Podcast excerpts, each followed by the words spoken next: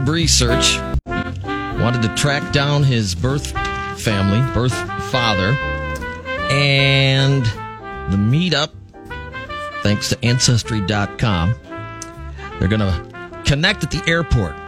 And since it's December, Doug decides he's going to meet his birth father dressed as Buddy the Elf, like just like out of the movie. Because the story's kind of the same. That's right. Doug is on the phone with us. Hi, Doug. Good morning. Congratulations. Hey, morning. Happy holidays. How you doing? Thank you. We're great. Uh, we'll get into your name in just a second, but um, y- you you show up dressed as Buddy the Elf. Did you let your father know that that okay? I'll be the guy who looks like he fell out of a cartoon. No, it was like actually I had the idea the day before driving down the road with my wife. Uh, I was like, man, you know, to break the ice and to calm some of the nerves, I should just dress up as Buddy the Elf. It's the perfect time of year to do it.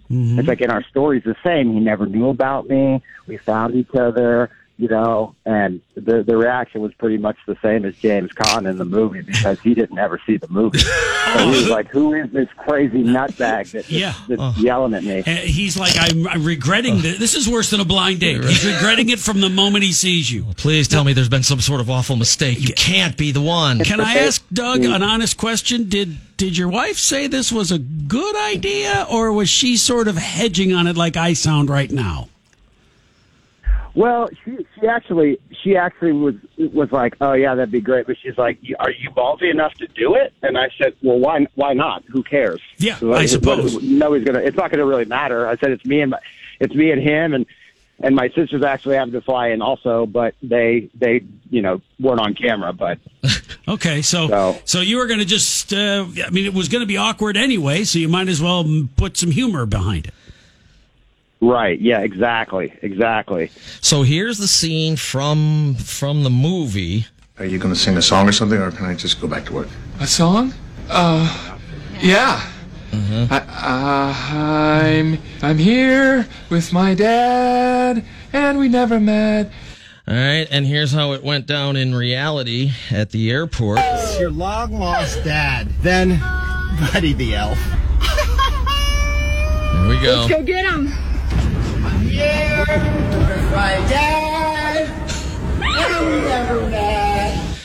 And it was right then that he what reached for a sidearm or the mace or what? Yeah, I think he basically was like, "Is this my driver?" Uh, you know, you know, uh, you know. He wasn't. I don't think he was quite sure because, yeah, I didn't. Like I said, I net, didn't tell him. Yeah. Uh, he probably just thought I was a freak. How did you tell him? Go. It's from a movie. You've seen it, right? No, no, I have not. Yeah, no, no, but we did watch it. We Okay. did watch it with the with his new grandkids, which is great. So what do you talk about? Uh, I'm, you, you've never met before. Uh, where'd you get that jacket? I mean, what do you what do you say to him? Well, I, you know, for me, I think it was a lot more emotional for him. Uh, you know, he never knew about me, so you know, he had forty three years of not knowing about me until basically the pandemic. And for me, I I had always known that I I had somebody out there that belonged to me. So um, he was really emotional about it. Uh, really happy uh, that it, that we found each other. No, he went through a, a, a roller coaster of emotions. I think all at once. Yeah. So And and Um, what what about but, your you know, adoptive parents or uh, the people who I'm assuming you consider mom and dad, right? How did that make them feel? yeah, yeah. Well, you know, my dad passed about eight years ago, so I got kind of a second lease on a dad, which is awesome. And my mom, she has always been supportive of me finding my birth parents ever since I can remember. Yeah. So she was she was uh she's she's been been pretty good about it. And uh, so now that we've met, is there like uh, Christmas gift exchanges or cards with money? You know, we got some catching up to do, Dad. Um, Uh, yeah, they they they've gone nuts with the gifts for the kids, and it's like, whoa, there. really? Yeah. Okay. okay. Yeah, it's been great. They've been great. You know, it's uh, you know they're a huge Latin family, and and they are the gift givers, and they're so loving, and they've been so welcoming for this whole thing. And of course, you know, it's so early for us to have met each other physically. Yeah. We, we spoke over the phone multiple times during the pandemic. Actually, I found, ended up finding him after we shut down. They basically shut down in March. So about two weeks after I left my job, uh, I- we I ended up finding him uh, email on Ancestry, and that's how we ended up linking up. Okay. And if had there not been a pandemic, you probably what would not have had the time to search for him. Well, I don't know if it, it would be like that because I'd had my stuff in Ancestry. It just happened to be that time. Okay. But I will say that if it, we would have, if it would have been in the summertime when we met, uh, this probably wouldn't have happened because I would have never thought to dress up as Buddy. Yeah, that'd be even more crazy. Still kicking yourself about that, aren't you? yeah, yeah, yeah. You know, it might have been something different. Uh, well, I ask those questions because you never really know which way it's going to go. Uh, we've had listeners share that with us the apprehension and, you know, the trepidation about it and the fear and everything else. So, uh, d- d- it sounds like everything went great, and I'm assuming it's only been a short time, but I'm assuming you guys are going to continue to be in each other's lives. Yes, we are. We we are very excited to catch up on the rest of our lives, and you're correct in thinking that it absolutely could have gone the other way. You know, there there have been tons of stories where it's gone the other way, and that's sad to me after having mine gone so well. Yeah. Yeah. Um, I'm just I just feel grateful, and I'm also grateful that the video has gone so far that it's it's basically given some people joy and happiness in this time of crazy despair that's out there right now. I mean, you know, so I'm I'm thankful for that. Yeah. Did your uh, did your birth father say that? Um, did he mention any other Will Ferrell movies he'd like you guys to maybe act out, like the other guys, or uh, maybe Step Brothers? Uh, that'd be appropriate, I think. Anchorman. Yeah, any of those? or are you just going to hold off on the would movie say- themes? Well, I think that now we're both mature. I think maybe old school would Oh, probably be a good one. Okay. Well, you got to get know? him. You got to get him a DVD of Elf Yeah, for sure. You guys right. got to watch it, right? Oh yeah, well I got him a pull string elf for Christmas, so that's going to be arriving to him shortly. Yeah, so he can go. Hey, check it out. This is my son. I found it.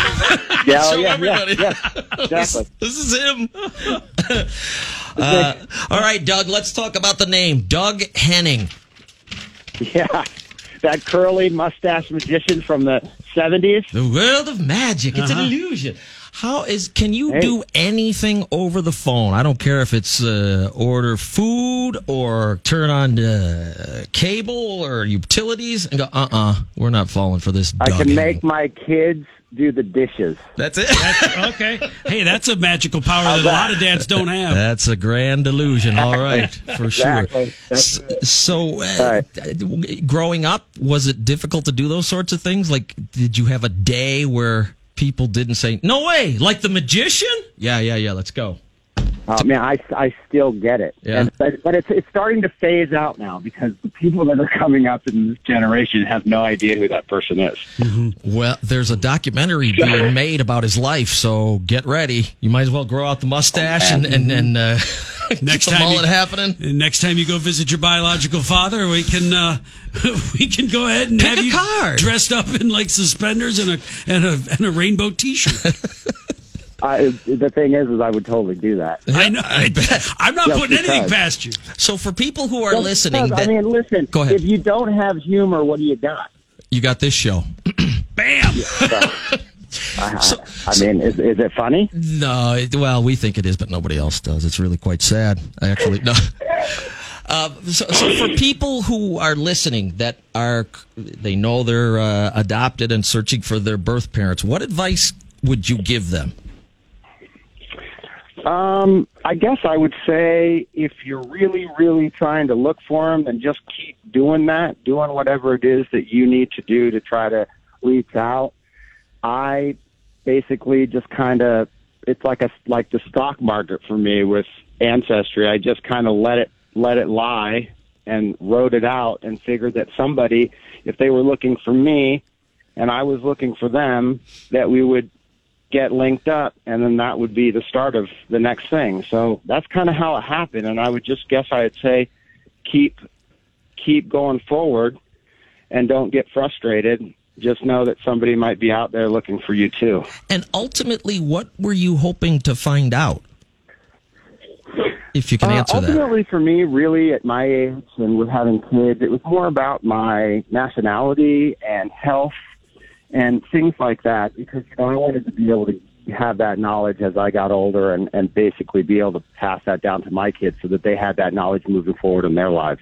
Okay. So that was the main thing for me, and any and any culture that might have come along with with you know my ancestry or or my my family. I, I my dad's from Colombia, you know, so and and that's that's awesome. Now I have we he cooks Colombian food with the grandkids when he was here, and they just loved it. And talked about going back to Colombia and taking the family back there and and hanging out. And, but he lives in the states, obviously now. Yeah.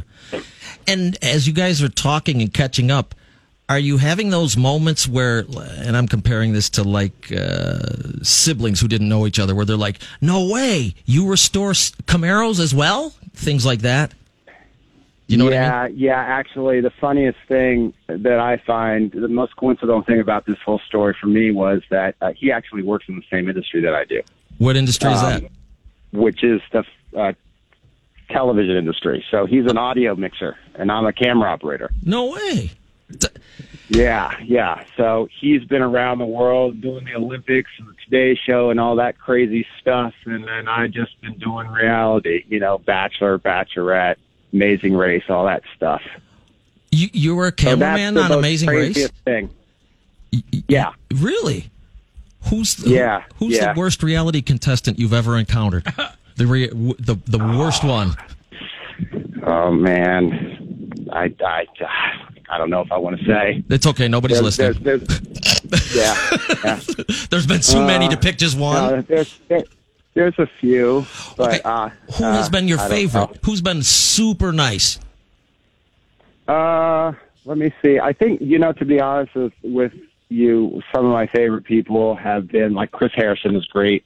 Okay. He's always been great to us and the crew on the show. Uh, Phil was always great from Amazing Race 2. You know, they always treat the crew great with respect and have always been so great to us. So Well, that's good. that's th- those those people have always been great. And then of course, you know, all the people that you end up working with in the industry over the years, you meet so many and and it's all just kind of you go in and you do your job and then you leave. So you don't really get to spend a lot of time with those people, but you just enough to say hi and bye. And you're you're a camera operator, so you're under certain restrictions as to as to how much you can interact with these uh, these reality show contestants. Right? There's uh, Yeah. Yes.